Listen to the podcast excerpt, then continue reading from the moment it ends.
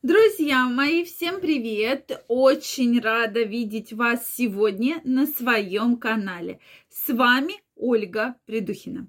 Сегодняшнее видео я хочу посвятить э, теме какая же родинка является для вас смертельно опасной.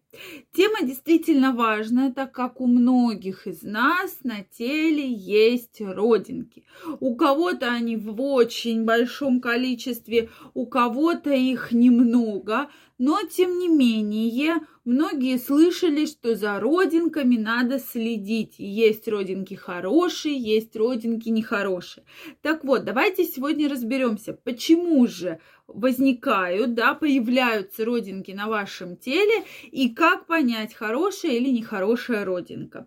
Обязательно пишите, есть ли у вас родинки. Я думаю, что у большинства, безусловно, есть, да, родинки.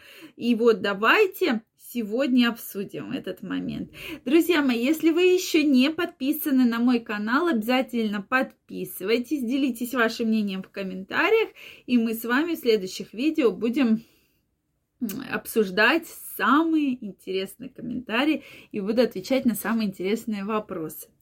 Ну что, друзья мои, действительно, э, родинки, да, они бывают совершенно в разных местах, появились и описаны они достаточно давно, и для мужчин родинки на женском теле э, являются таким определенным магнетизмом, да, и даже многие произведения известных авторов описано, у нее на губе была родинка, да, она, она меня манила, там и так далее, да, то есть это уже уже издревне, да, передавалось, что, да, у людей были родинки. Так вот, родинка – это локальное скопление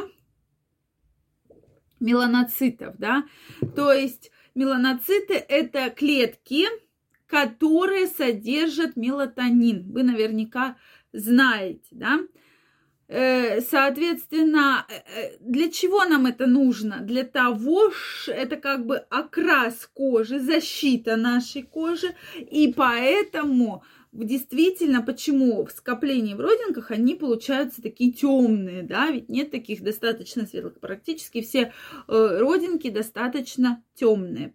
Так вот, кто же подвержен больше развитию разных родинков, да, появлению разных родинков. Безусловно, это светлокожие, голубоглазые, светловолосые, то есть э, так называемый первый и второй фототип, то есть действительно у кого очень светлая кожа.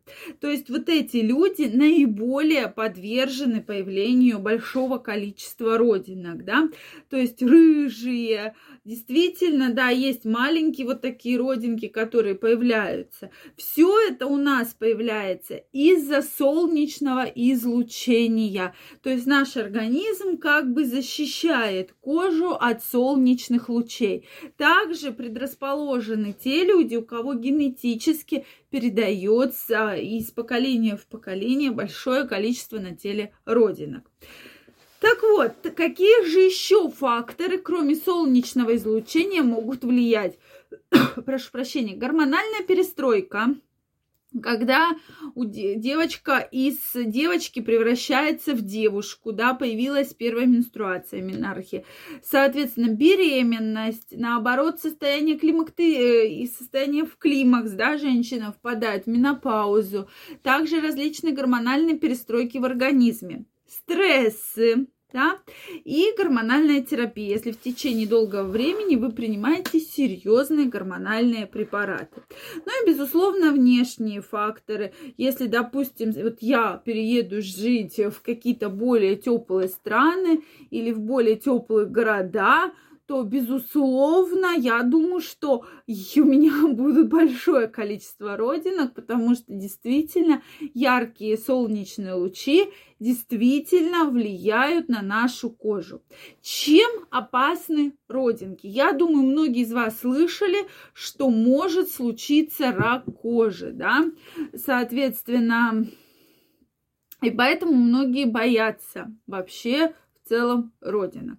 Давайте теперь разберемся, как же нужно оценивать родинки. То есть существует специальная классификация, вот, по которой э, дерматологи, дерматологи, онкологи обследуют каждую родинку. Ну, во-первых, первый критерий – родинка должна быть асимметричная, да, то есть а, смотрят асимметрию, то есть как равномерно распределяется родинка, то есть каждая половинка должна соответствовать другой половинке, да, то есть сложить, и получиться должна одна круглая родинка.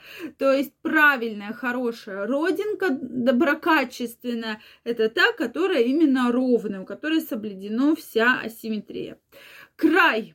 Край должен быть ровный, то есть он не должен быть географический, зубчатый, рваный, он должен быть просто обычный ровный край. Следующее, это не должно из родинки быть никаких выделений.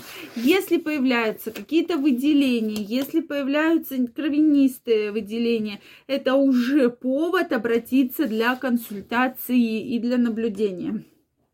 Следующий пункт это окрас. Окрас должен быть равномерный. Родинка не должна быть там, допустим, нескольких цветов, да, как с пятнами не должна быть, да. Это действительно показывает, что, скорее всего, э, есть какие-то озлокочисления, да, злокачественные процессы. И размер. То есть размер обычно Э, родинки, которые вызывают вопросы, они достаточно большие.